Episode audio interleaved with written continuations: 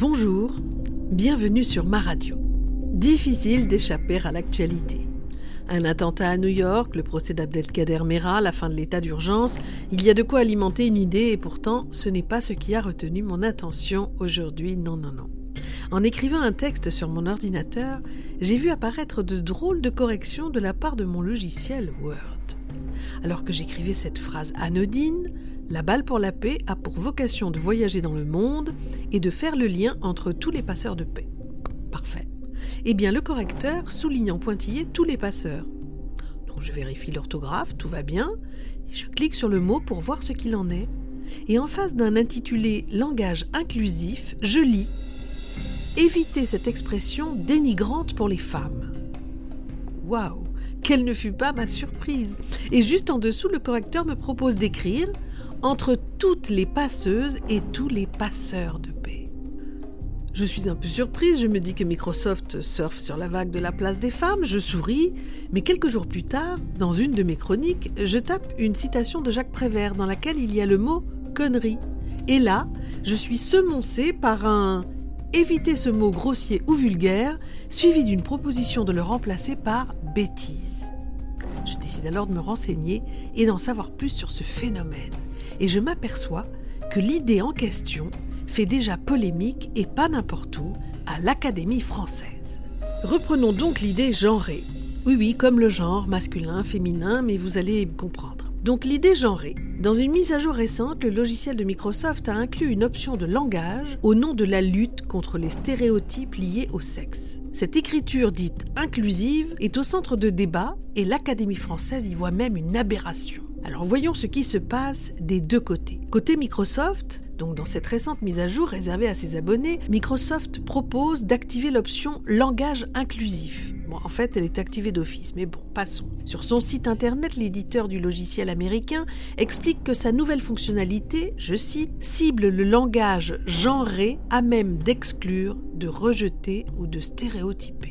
Pour ceux qui souhaitent adopter l'écriture inclusive, il faut savoir qu'elle est un outil destiné à lutter contre les stéréotypes liés au sexe et les inégalités entre les femmes et les hommes. Le logiciel Word met donc désormais en garde contre les formules qui peuvent apparaître euh, discriminatoires. Par exemple, le logiciel propose de remplacer les experts par les experts et les expertes. Ou alors, remplacer Indien d'Amérique, qui est racialement sensible, par autochtone. Bon, côté Académie française maintenant.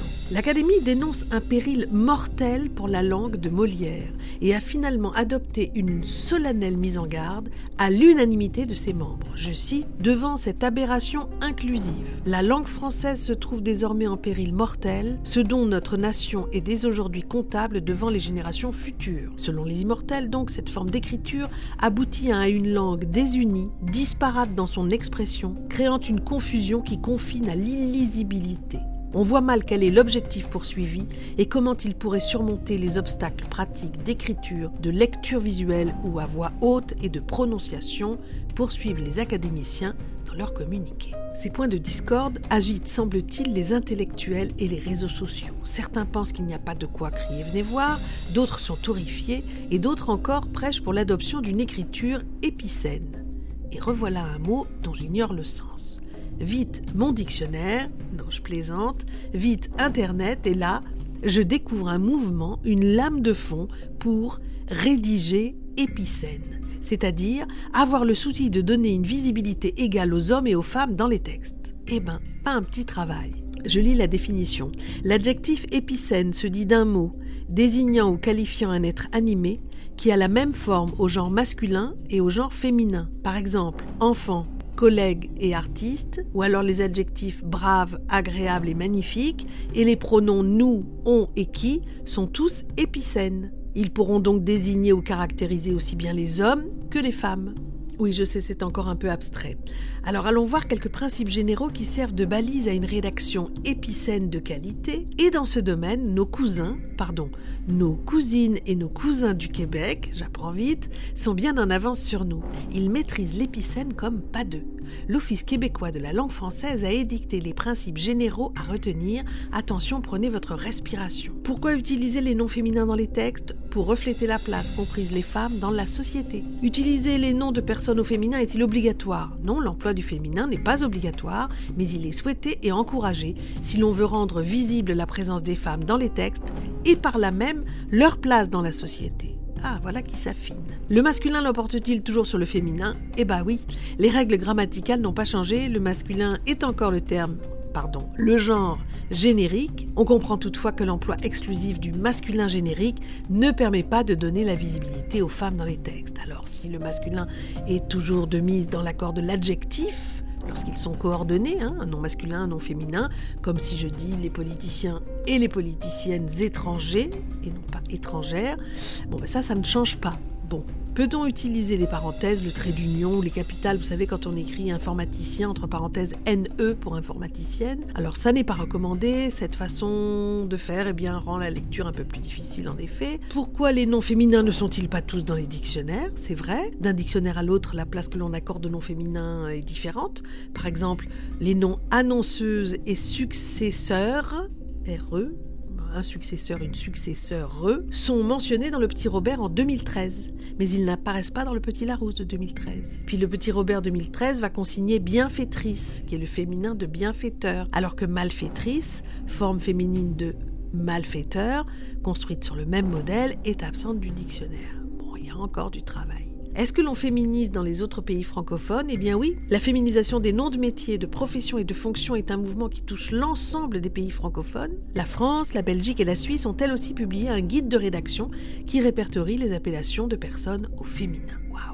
Enfin, l'Office québécois de la langue française a publié en 2006 un ouvrage complet sur la féminisation et la rédaction épicène qui a pour titre Avoir bon genre à l'écrit, guide de rédaction épicène, un petit brin d'humour, ça ne gâche rien. Voilà. J'ai enfin à peu près compris ce contre quoi s'élève l'Académie française. Au-delà d'un logiciel, il se joue un vrai changement d'apprentissage de la langue, d'écriture de la langue, un vrai changement de mentalité, un changement de société.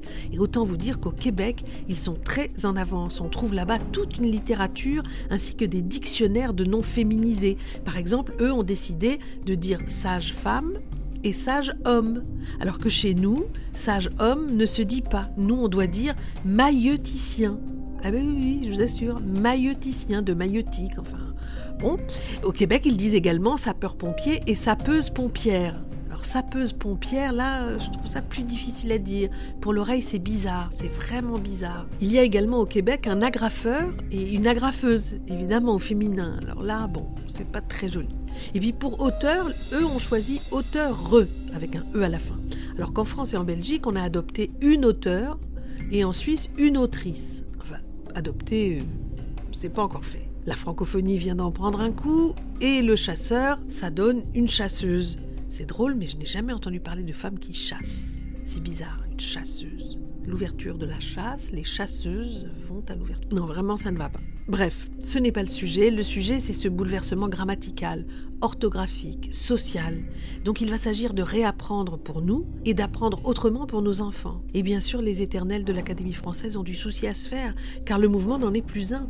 C'est un fait déjà acté dans les textes, et au train où vont les choses, au regard de l'actualité en ce moment, gageons que ce fait finira bien par être imposé à tous les pays francophones. Il nous est déjà imposé par Microsoft, qui précise tout de même que l'on peut toujours décocher l'option langage inclusif si ces suggestions nous ennuient.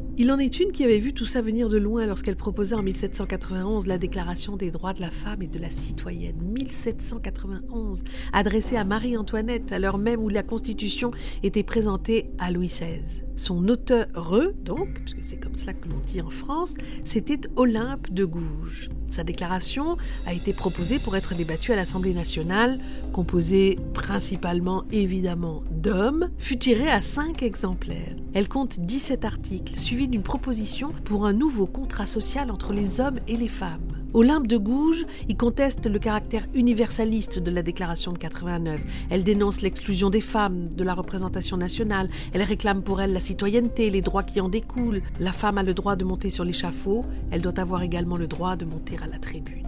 C'est bien dit. Hein. Arrêtée comme girondine, Olympe de Gouges est guillotinée le 5 novembre 93. Une exécution au lendemain de laquelle Chaumette s'adresse aux républicaines par ces mots. Rappelez-vous cette virago, cette femme homme, l'impudente Olympe de Gouges, qui la première institua des sociétés de femmes, qui abandonna les soins de son ménage, voulut politiquer et commit des crimes. Tous ces êtres immoraux ont été anéantis sous le fer vengeur des lois. Et vous voudriez les imiter? Non. Vous sentirez que vous ne serez intéressante et vraiment digne d'estime que lorsque vous serez ce que la nature a voulu que vous fussiez. Nous voulons que les femmes soient respectées, c'est pourquoi nous les forcerons à se respecter elles-mêmes. Eh oui, ça date pas d'hier à toutes celles et ceux qui s'interrogent sur le mouvement mondial de révolte des femmes agressées par des hommes. Voici une de ces racines, et cet arbre-là, je vous assure, est plus que centenaire, plus que millénaire. Quelles que soient les barrières que l'on vous oppose, il est en votre pouvoir de les affranchir, vous n'avez qu'à le vouloir. Olympe de Gouges.